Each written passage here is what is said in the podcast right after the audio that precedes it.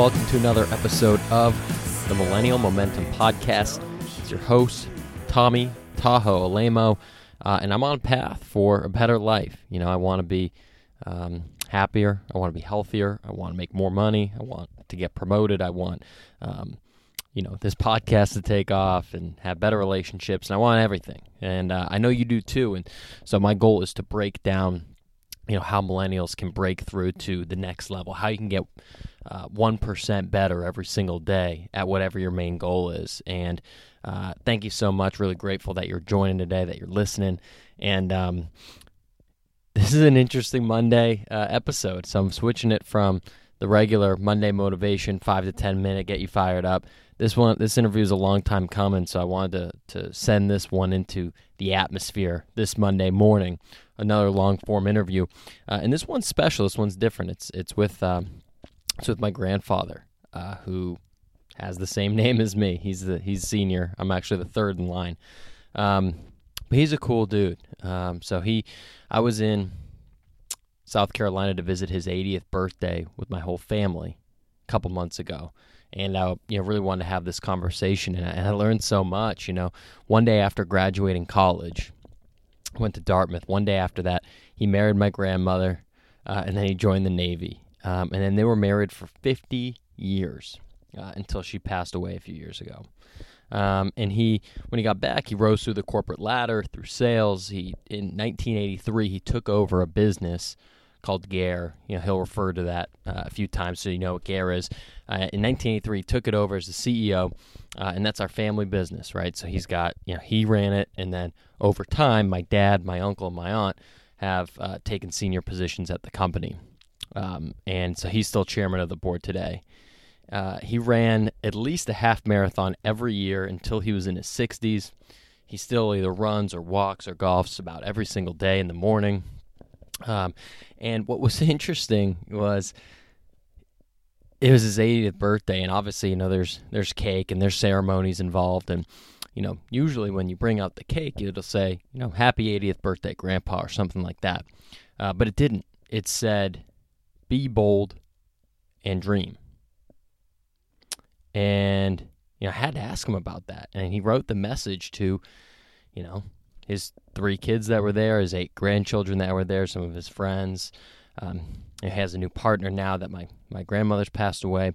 So I wanted to ask him about that cake. You know, I wanted to ask him what he meant. You know, I wanted to ask him what it was like to marry someone the day after he graduated college.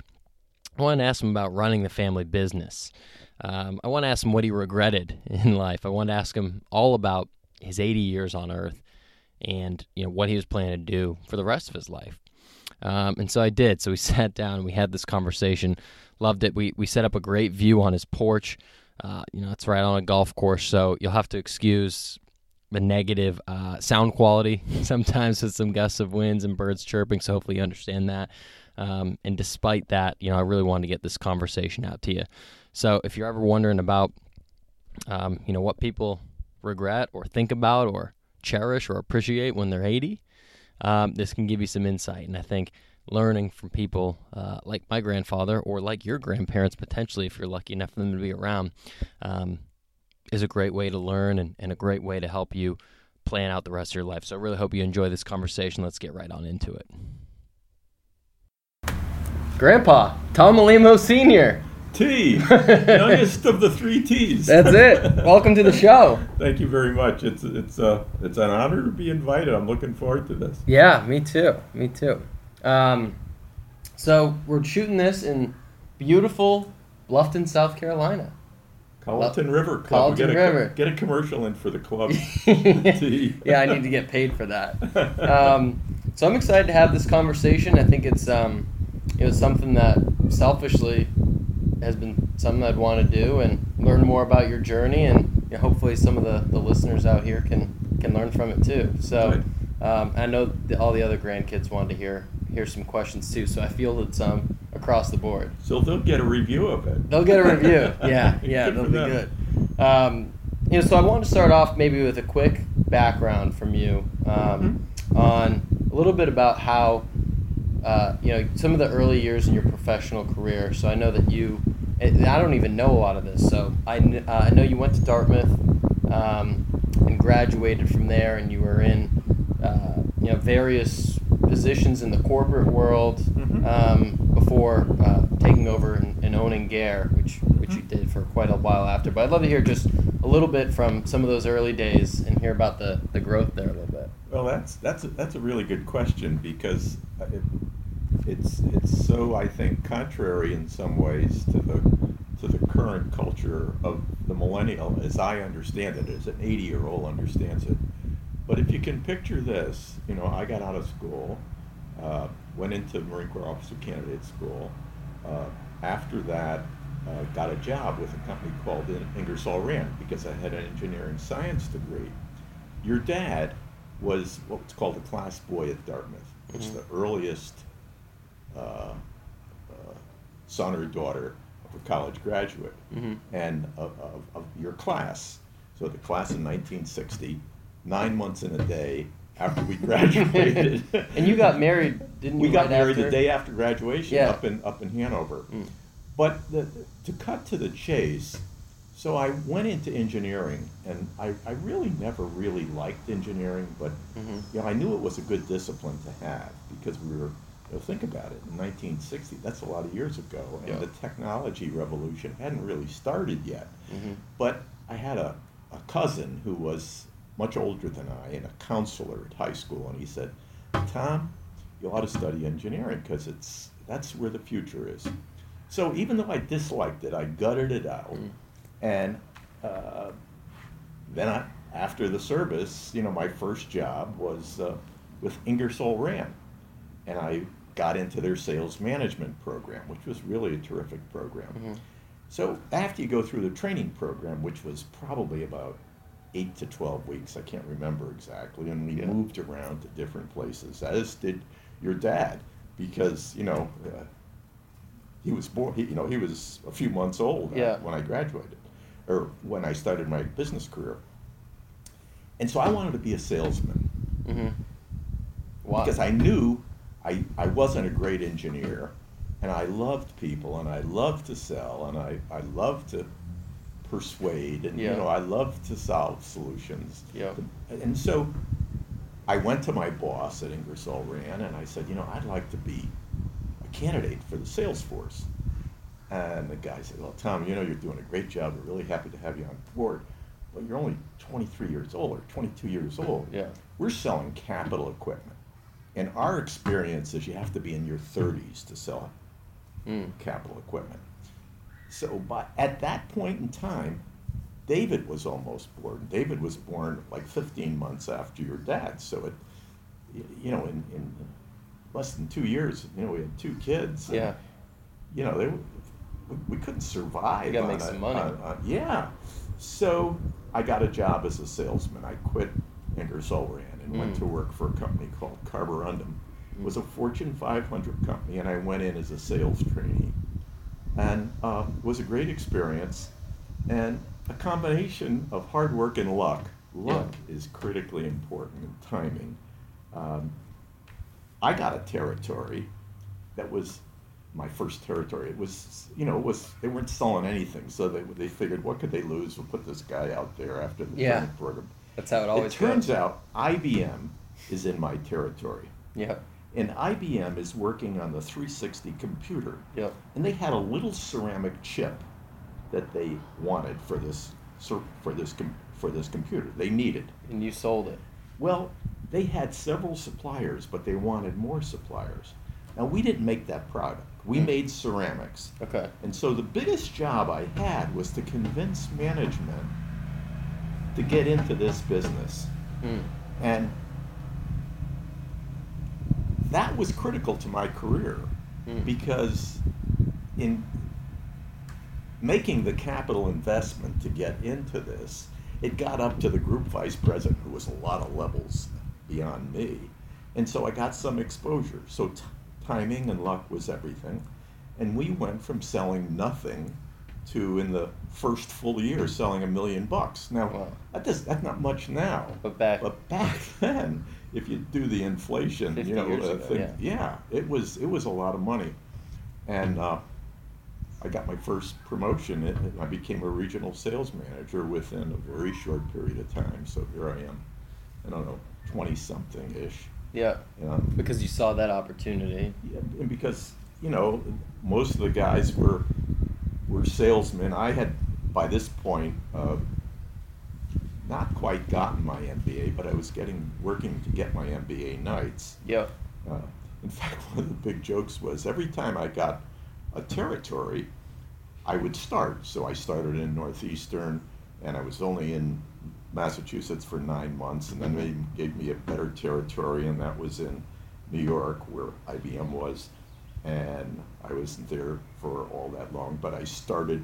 The, we had to restart for Yeah. my MBA, uh, and finally, uh, uh, I got the degree in a, in a management program in Buffalo after I became uh, University of Buffalo had a great executive management program after I had become this regional sales manager. So Okay. early development was uh, gutted it out to do something that I thought would pay dividends. Yeah. I found I didn't. I wasn't great at it. I, I wanted to become a general manager eventually, and I said Mhm. I'm not going to be able to really um, show my stuff as an engineer. I'm just going to Mm. be average. Yeah. And so, you know, luck and a little bit of, uh, you know, I've read some of your stuff about be bold. I hadn't thought about it in those terms. But you were. I mean, to push that. But you know, there was a certain without, you know, in, in all without trying to be humble, which Yeah. is not a strong suit of mine, but trying to be humble. Um, it was that was a critical element. Yeah. In, uh, what came after that? And and then from there, you were working up kind of the corporate ladder at different organizations. Yeah, so I, I was a, I was a, the sales trainee, then I became the regional sales manager, then I became a director of marketing for, um, a group of businesses. Yeah. And they decided, the management was, wanted to look at a different way to market their products, and I, I was given that challenge, and, uh, worked it out successfully. Getting into the details, I'm not sure is all that useful, but it, Yeah. it required, analysis and selling of the troops Yeah. to take on new assignments and so on. And that worked out very well. And then I got, at that point, I got a group. I became a group vice president. I was the youngest group vice president ever at, at Carborundum. Uh, and again, timing. Um Carborundum was taken over and that by, by Standard Oil. And Standard Oil was taken over by was taken over by Kennecott. And that was taken over by British Petroleum. And so here I was at this point. I had the best group. I there were five groups Yeah. of businesses at Carborundum, and I got to run three of them. Uh, two product groups and one regional group, Yeah. Europe, Africa, and the Middle East. So it, it was a, I got a tremendous actual set of experiences Mhm. from that company that, uh, and without going into the details, I started to say, you know, I want to go into business for myself. Mm. And so I was working with a team of guys. Why was that? Like for the challenge of it, or No, because you thought you no, could do it better? Because here I worked for, like, the president of the company and chief operating officer, uh, and I still didn't have control. I had a lot of ideas, Mm. and some of them that I thought were very good, uh, for any reason, sometimes good, couldn't be implemented hmm and and the the, the, the the need to hit quarterly numbers, Yeah. which is critically important. Everybody has to hit their numbers, but sometimes you hit the numbers at the expense of the long term, Yeah. and that bothered me a lot. Yeah. Um, and so somehow I decided I, I was influenced by a, a boss of mine who Mhm. wanted to do a leverage buyout. This would be back mm, now in the 70s, the, the late 70s. So we, we've sort of lost a whole bunch of years, but I don't think that's important. And so I learned how to do a leverage buyout, even Mhm. though we never accomplished one. Yeah. And then I went decided on my own that I would. Uh, I could do this on my own. I didn't have to share 20%, 20% with Yeah. four or five different guys. A little bit selfish, uh, but that's, you know, sometimes you have to be selfish. Yeah. Look out for yourself. And uh, I ended up buying Gare. Yeah. The concept was that was 1983, so we've missed a bunch of years, and we can go back if you want to. But uh, I buy it. Uh, I had no intention of the family coming into the business. Yeah. That's something I wanted to, to get the- into at some the- point. In the in the first year, uh, became clear we needed a we needed field sales. We didn't have any. We didn't have sales. We had great products. We had great quality, but we didn't have good marketing, including good sales. Why Gare? Well, Why that company? It, Gare. It happened to be in ceramics, but that wasn't why I did it. Mm-hmm. Uh, the truth of it is, it had the assets. I was trying to buy it with, I didn't have any money. I had two kids in college. Yeah. Uh, uh, Susan was, you know, much younger, but your dad and, and uncle were, were in college, and I quit my job actually Mm-hmm. uh, because I said I needed full time to uh, dedicate to this. Yeah. And by that point, I had, I had left Coverin and I'd gone to work for, for Uniroyal. And I had a contract, and so I, the company was really struggling financially, and I was a fairly high paid executive. So we negotiated out of the contract. Yeah. And I had basically a year. So this is 1983. I was born in 38. So what's that make me? 45 or so. Yeah. Um, and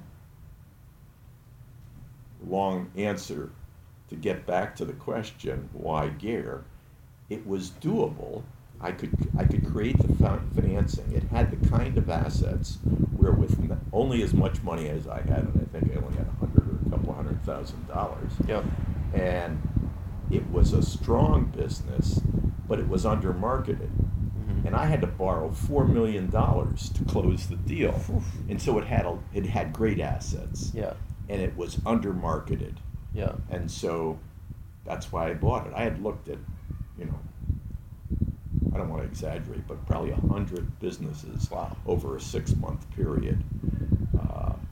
I got in touch with bankers, with accountants, with lawyers in the Fairfield County area Mhm. uh, and eventually one uh, of the uh, actually was a, a, a department or a division within Arthur Andersen that did small mergers. Yeah. And I met them, and he had Gare as one of a half a dozen companies that he was trying to sell. Yeah. He was a, uh, uh, a cus- the seller was his client, and he was looking for buyers. Right. And that's how it got to be Gare Interesting.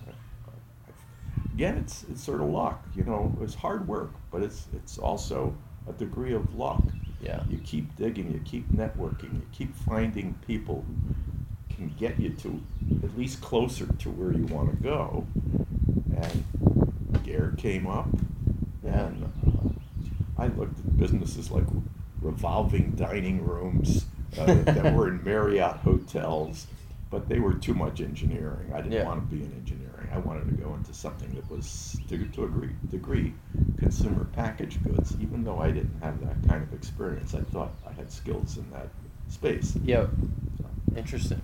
And, and so you mentioned that you didn't want originally, or you didn't necessarily plan for it to be a family affair, where now it definitely is a family affair. So I'm curious how how that shift happened and how um, you've been able to handle the the delicate balance of mixing family with, with business, which seems like something that's just tough to do across the board. You know, what's the first part of the question? Tim? The first part is, is how the family got involved. Okay, so I started on that and then I drifted away. We needed a salesman, and uh, your dad was uh, graduating from Denison, and uh, he was looking for a job. And so I said to him, You know, I, I, got a job here as a field salesman. Never had one. And so he joined us in 84. Yeah, in '84. So I bought it and closed. It closed in July of '83. Yep. I bought it in, in in July of '83. Your dad joined it sometime after graduation, so it might have been the day after graduation. I think he came to work pretty quickly. Yeah. Um, and uh, so he was doing. He, he did a good job. So transition to David joins the company. Yeah. David graduates and he uh, had worked. Well, it's not important where he had worked, uh, but I was starting a venture. We had these products that we manufactured that we sold to do-it-yourselfers to try to simplify it, and um, but some of the products were very, very unique. Mm-hmm. And so I decided we're going to try and get those products made for us somewhere in the Far East because that they were very labor intensive.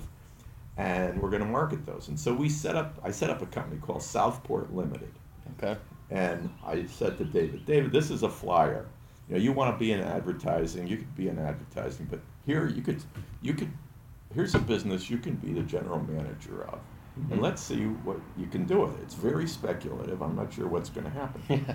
It turned out that not through any fault of David's, but we were competing with people like Lladró. Name probably doesn't mean much to you, so let me characterize the company as uh, the companies as high-end finished ceramic Mm. figurines and Yeah. stuff.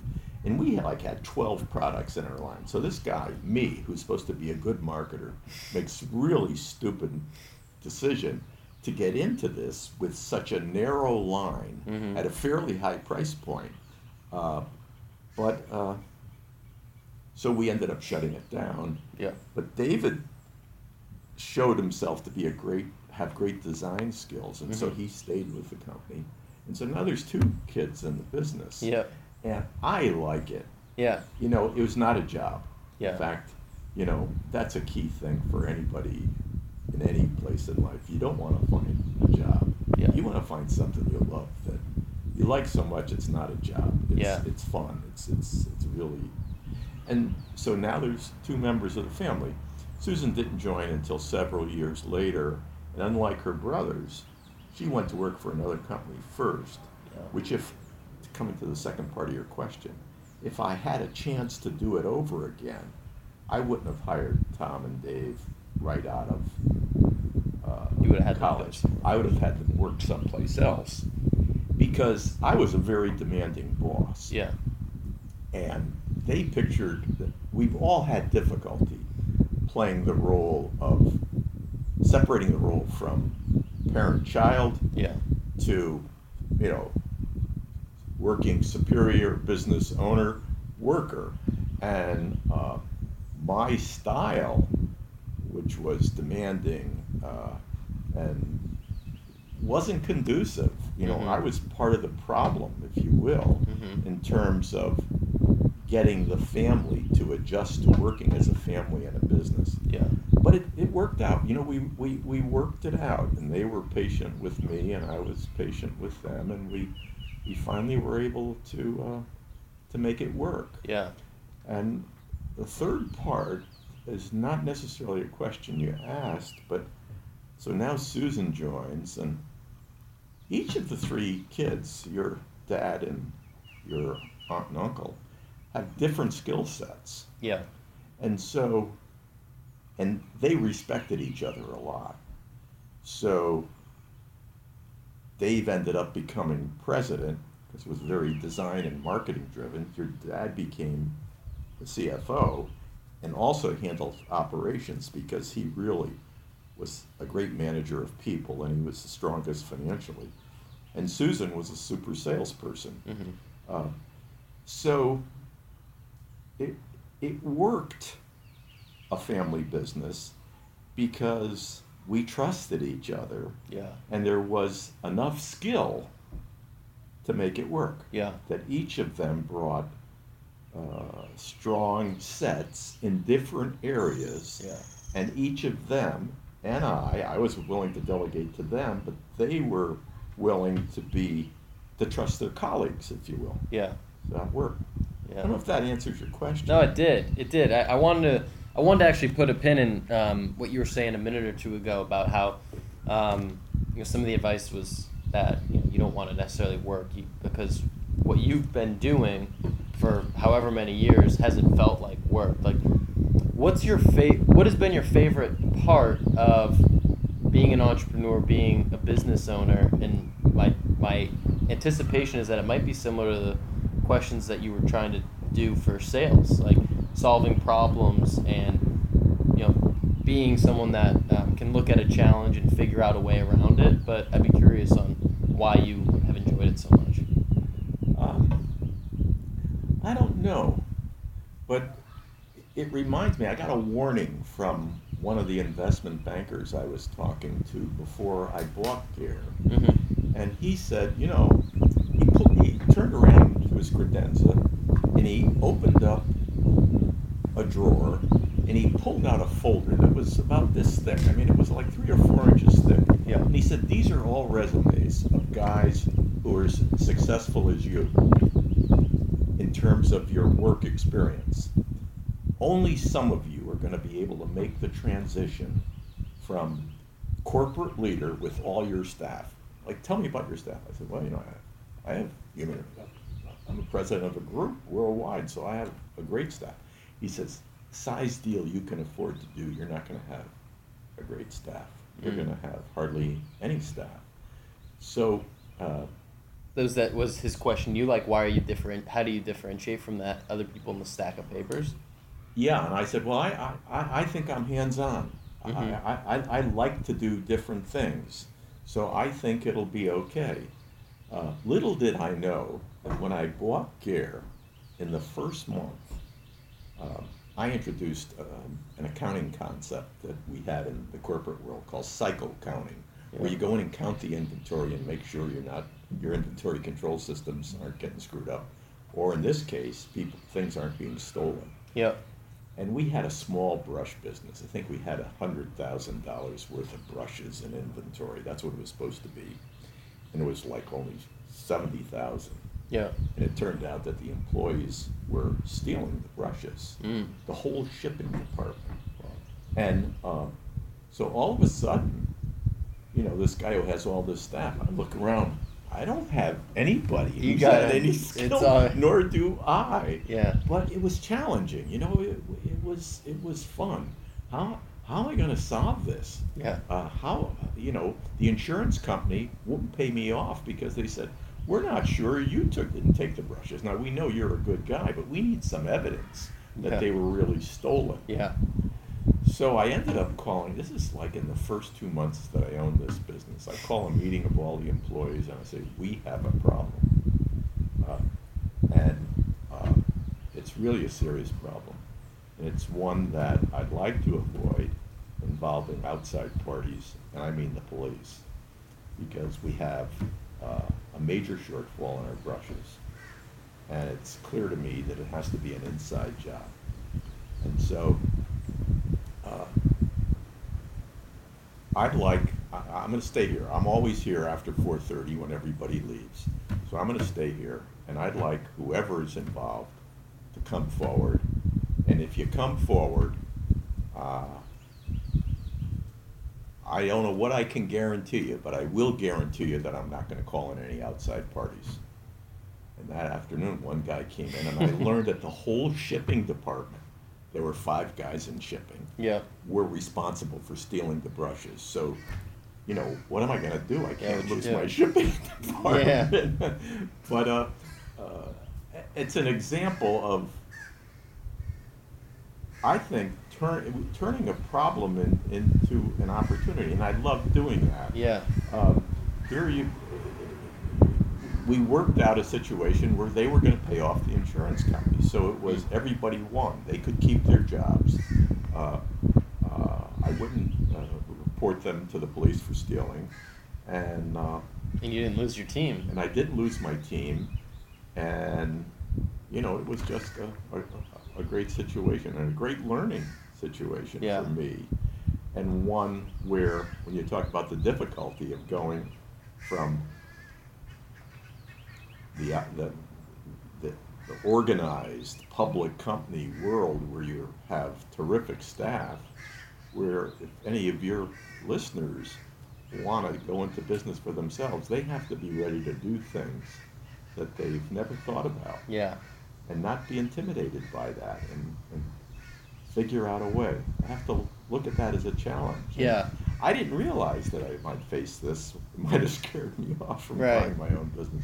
I don't think so, but um, there's a lot of unanticipated things that uh, the entrepreneur has to face. Yeah. So one, you know, one thing I wanted to get into. Um, we're here down here for your 80th birthday, and um, you know, we had cake the other night, and usually when it's someone's birthday, it'll say happy, you know, whatever birthday to the person on the on the cake. Uh, you kind of flipped the the the role and kind of had a message for the grandkids on the cake, which was be bold and dream. Uh-huh. Uh, so I'd be curious to know from you what those four words have meant for your life and what you meant by that message. That's that's a darn good question. I, I don't really know how to come at it. I think I should come at it first by saying that if I had more space on the cake, I might have uh, I might have added in something that said, you know, analyze and analyze. You know, you don't want to analyze so much you get bound and you can't be decisive and make a decision but dig beneath the veneer. So Mhm. uh, be bold. Look at look at new opportunities as an op- challenges as an opportunity. Uh, maybe that's I don't know what precedes. I don't know if bold precedes or being capable of dreaming precedes. Yeah. But a big thing that I didn't put in there, as it all goes together, is analyze enough to make sure you're comfortable. I, I've always, I I won't take you through, you don't have time, but there, there's a, just a lot of, part of my philosophy became in being bold. Well, figure it out, decide what you're going to do, and then know you're going to jump over the cliff. Mm-hmm. But step back and say, okay, what could go wrong if, Mm. if, if I if I screwed up, um, and if I've missed something. So, be bold, dream, analyze, and what I meant is whether that's in your personal affairs, Mhm. your business affairs, your uh, social affairs. Uh,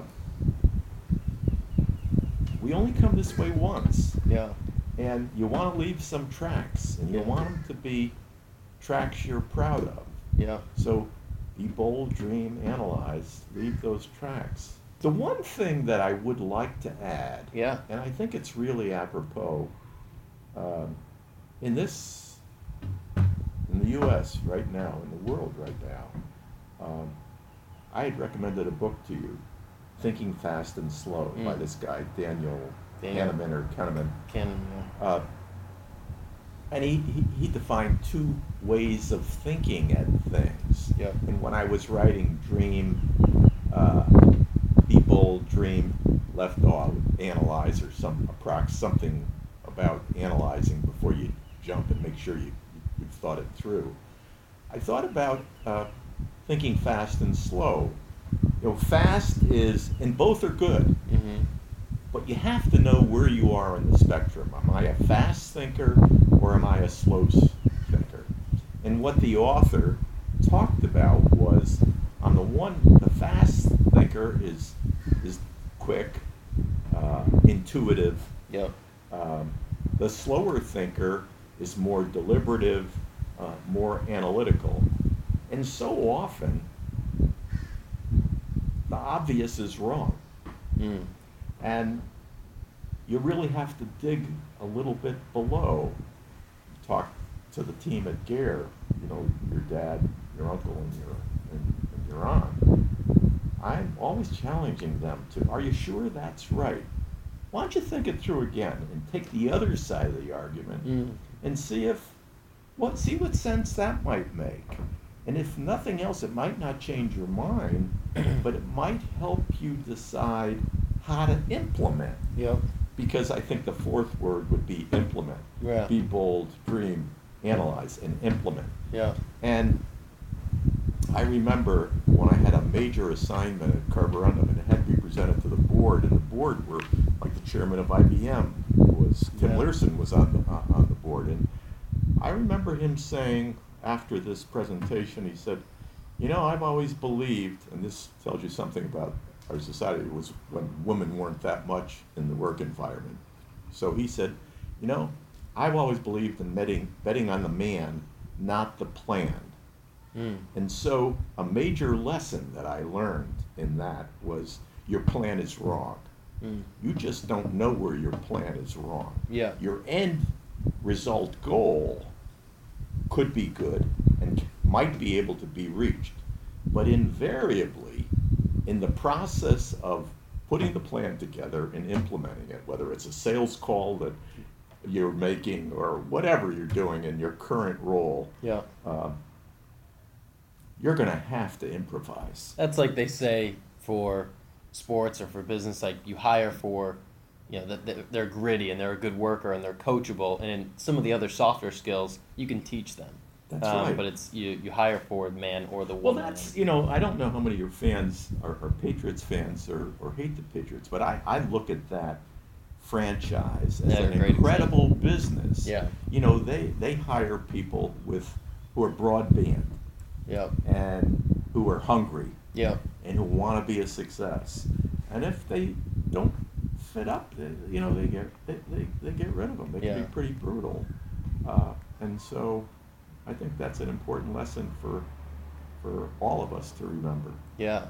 So is that maybe this ties into it, but I'm I'm interested in you know when you're thinking about those four words or four phrases, um, has there been a lesson or a phrase or even a person that has really shaped your life the most. When you think about um, when you have a big decision to make or um, you're not quite sure where to go or you're going through a new phase in life has has there been any phrase or person that you go back to time and time again that helps to guide you? Know, I, I haven't I have to I'm embarrassed to say I haven't thought about that very much. yeah. But what what what I the first thing that came to mind yeah when you asked that question, and I was saying, where's T going with this question? Is, you know, I was really blessed to have great parents. mm. And they never, they, they didn't even get to high school. And I'm not sure they finished the eighth grade. wow And uh, they were second generation Italians. My dad's parents came from Sicily. My mother's parents came from Naples area. And their overwhelming goal for myself, I was the oldest. I had a brother, Len, and a sister, Bernadette. Their driving force with us was, we want you to be more successful than we were. mm. And they did everything they could to help us be more successful uh, than they were. So, and, and you know, all your accomplishments were on the refrigerator back in those days. And so, I think that there's so many experiences and so many people that have played an important role in me being who I am and who I'm trying to become as I try to get better and better every day. Uh, I can't name one or two. I don't go back. If I had to go back to any one, it would be my parents, and then Yeah. it would be the guy who hired me at Carborundum. He was a guy named Jack Wisby, and he was a seasoned uh, sales manager. Uh, and he, that's when I was a regional sales manager. I inherited 12 salesmen who none of them were, were less than 50 and had been in the trenches forever. yeah You know, and they sold to steel mills and they talked in four letter words and they drank two martini lunches and would finish it off with a black Russian. But this guy Wisby uh, gave me a chance yeah and he said, "Keep your nose clean. You've got," and he, he may have said, "Be bold." Uh, so that was important. The other guy that was important was the chairman of Carborundum. I was there for 15 years. I left and was recruited back, and he he introduced open offices. So all the executives, there are no walls. yeah So he was really on the leading edge of, of creating atmospheres Mm. that were conducive to openness Yeah. and willingness to handle conflict. And so, if I had to go back to the people, and I don't do this often enough probably, who played the biggest role in, in helping to make me who I am, Yeah. for good or bad, Yeah. it'd be my mom and dad, and Yeah. that guy Wisby, and that guy Bill Wendel. That's cool. That's interesting to hear. But you know, it's, it's I've been very lucky. Yeah. Uh, I, I, I, you know, I'm not a brilliant guy. I, you know, I'm nowhere. There was a lot smarter guys than me. When I got to Dartmouth, you know, I thought I was hot stuff. Basketball, captain of the golf team, president of the class for three years. I was only one of hundreds of guys who had those kind of skills. Right. So it, it takes it takes motivation. It takes work ethic, and that's why I go back to my parents. Yeah. They, They set the stage that said, you know, you got to be better than us. Yeah. You have to accomplish more than us. Yeah. Nice. I like that. Um, how about? I got a few more for you if you're good with that. Okay, I'm, I- I've got that. We've got that. Look at what a great place we are. I know. this interview. Yeah, I know. got to get the we got the videoer. Um, so you you just turned 80 Mhm. and um, you know I was telling people in, in San Francisco I was going to South Carolina to visit you for your 80th birthday.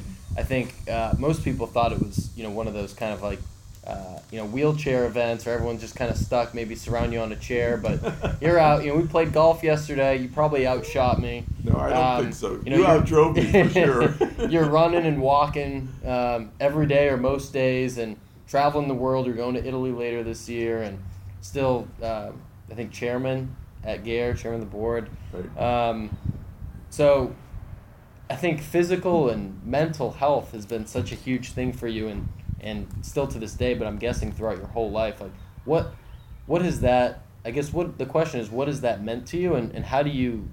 What's your philosophy on like how that all kind of interacts as one? I think a lot of people neglect certain areas there. Well, you know, I was. My dad played softball when he was 50. He's Yeah. a very good athlete. Uh, he was shortstop. Um, uh, so that that was an important influence. Yeah. You know, the Marine Corps uh, training at Officer Candidate School. Uh, when I first started running, I didn't run in college, uh, but I first started running, and you know, ran, you know, a half marathon once a year up until I don't know, I was sixty maybe, uh, and then I had to temper temper uh, back. But um, it's just an an attitude, a, a, a healthy kind of attitude. I've been Yeah. exposed to you know good uh, primary physicians who talked about the importance of of staying uh, staying in shape. Yeah. But the you know the one thing you talked about was was emotional. I I think that while people say I'm I don't look 80, I don't act 80. Their question and comments sort of suggest that. And while that's really gratifying to me, um, but I think what I'm proudest of now is, and I think uh, uh, I became very reflective as, as grandma went through her terminal illness and realized that, you know, this was the time to give back. Mm. So I'm, I'm proudest now of, you know, putting the message on a cake like be bold and dream. But another thing I do here, in fact, out on this golf course, there's a guy who has Parkinson's. And I just met him through a friend. Mm-hmm. And I take him out here and we play on a cart. You're not supposed to be on a cart out here. Drive up uh, to the tee, and he hits the ball. And he used to be a good golfer. You could tell the way he holds the club. So I, I like, I'm trying to give back. I'm, I'm a mentor in the boys' club. Uh, once a week, I meet with. Depends how many kids show up. Yeah. They might be, uh, but they're sixth graders. They're 11 years old. They're Yeah. single parent kids. It's tough. Uh, you know, we live in the South, and so a lot of them are African Americans. But we have, uh, you know, Orientals. Uh, we have some two two parent kids. yeah. But working with those kids every week on a different subject, whether it be the value systems or bullying or how to handle bullies or or or uh, how to handle money. Yeah. Uh, but to, to take the challenge of trying to bring some of these kids out and make a difference, I think that at 80, uh, that's what I look forward to most now. Yeah. Leaving something.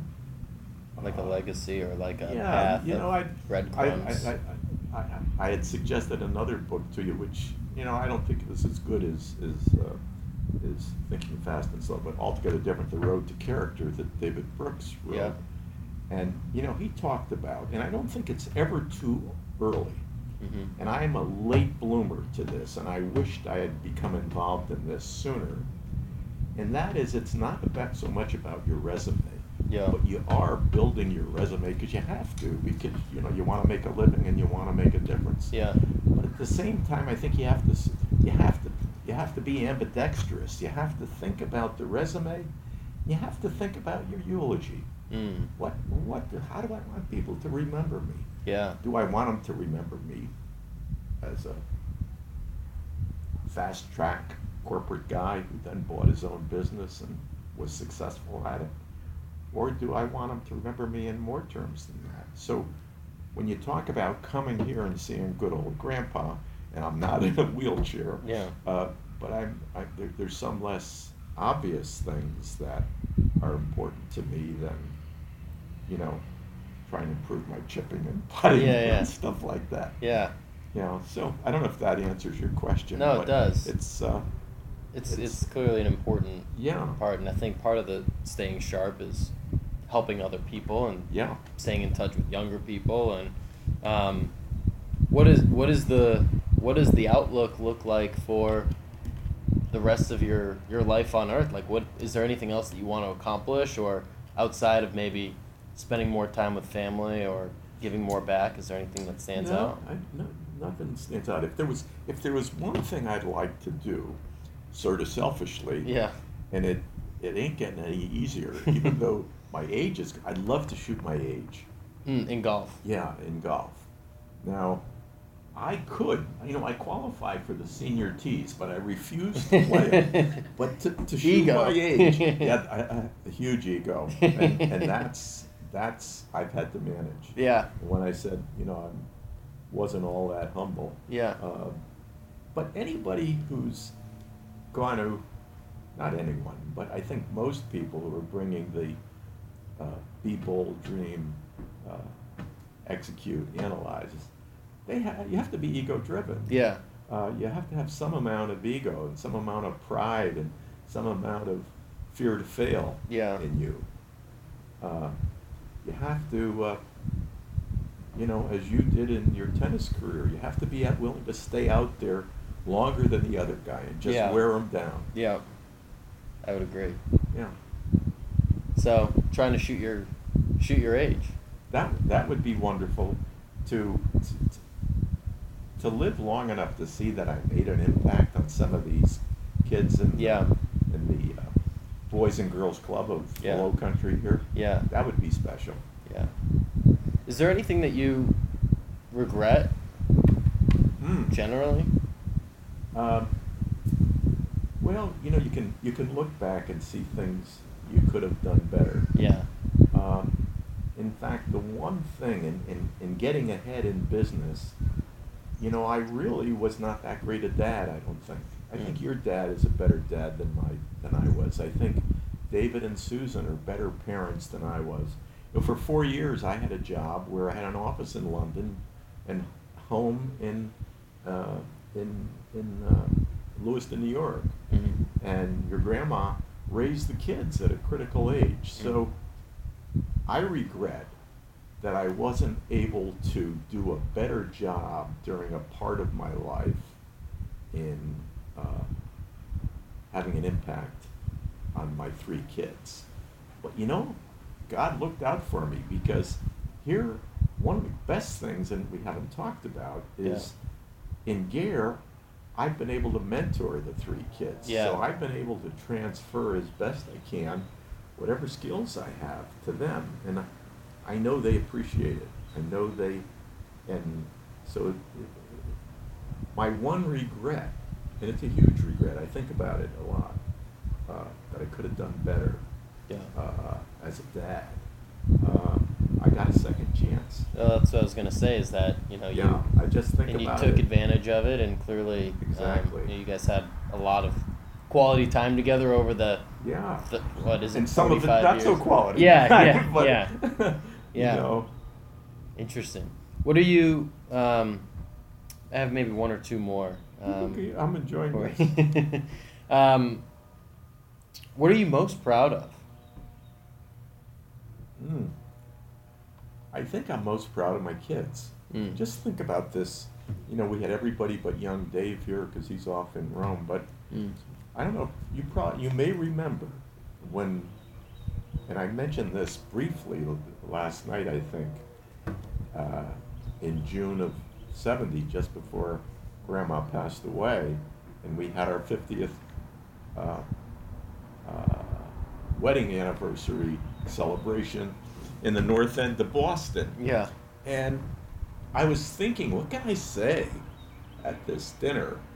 And what was so natural was that here were the family my kids, their spouses, the grandkids, and without grandma and me, none of that would have happened. Yeah. And so I'm proud to share uh, that experience that we created.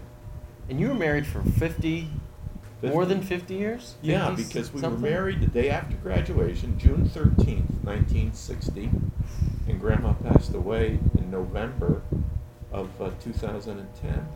So over and 50 that party years. that we had, we were celebrating uh, uh, our 50th wedding anniversary with the kids. How do you do that? How do you how do you stay married for 50 years? It seems like in today's world that is uh, becoming unfortunately a rare breed. Uh, well, you know, I don't know if your listeners uh, are religious or not, but whether you believe in a God or a higher being or what have you, I'll never forget the uh, instruction that the priest gave to Grandma and me Mm-hmm. uh, at our wedding. And he said, it's all about sacrifice. Mm. It's all about putting yourself in the other person's shoes and uh, working it out. So, you know, you could you could apply, be bold, dream, and implement to that. Yeah. Because no marriage, as good as they might look, is perfect. It takes work, Yeah. and that was the message of this of this Father Nolan, who married us in Hanover. It takes work. I hope you're up to it. Yeah. It's not just like, you know, all sunshines and rainbows. No. You know. No, no. Interesting. Um, so I got one more. I got Emily in the studio audience here. Emily, do you have any anything you want to add in? Well, I'm just honored to be able to listen. This has been really special for me to, you know, one, get to see my brother interview um, on his podcast, and then also to get to hear my grandpa speak, because I think a lot of these questions are good for all listeners of Yeah, I all think- ages. I think a lot of this, you know, was the first time for you guys to hear it. Yeah. No. It And maybe in, in a few of the questions, the first time for me to think about some of the questions. Yeah. Mhm. So I've enjoyed it. It's been, it's been a, it's been self-relieving, revealing. Yeah. Uh, to me too. Yeah, well, I, I think one of my philosophies about doing the interviews is that I want all I want it to at least help me out. Um 'cause if it can help me, then it can help out other people too. So, and this has been, it's most I didn't know most of the things that I've asked. Um, so it's it's interesting um, and cool. I guess my last question would be, I always ask this to people if, if they would. You know, if they had advice for their 25 year old self. And I think this is more applicable than usual because, in a way, I am I'm 25 and you know, we share the same name. And um, so I'd be curious if you were in my spot or someone like me, if there's any any advice as parting comments for this conversation. Well, I, I think to tie a bow around it, you know, um, believe in yourself, Mm. work hard, Yeah. Love it. be humble, Yeah. make friends. Period. Period. Love it. Cool. Well, that was a great, great uh, conversation. Thanks for Emily for the live audience. Yep, honored to be here. Thanks to the fans, and we'll be back next week uh, with another interview. All right, guys, thanks so much for listening to that episode. Really hope you liked it. Uh, if you did, if you found any value, wherever you're listening to this, uh, please head on over uh, and give it a five star rating, subscribe, review, whether it's on the iTunes app, whether it's on Google Play, Stitcher, SoundCloud, YouTube, if it's there. Um, really appreciate you. You can find me at tomalaimo.com, T O M A L A I M O.com for the blog, all the show notes, and Tommy Tahoe uh, on Twitter, Instagram, YouTube. Find me on Facebook. I'm everywhere. So thanks so much. Grateful for you. Have a great week.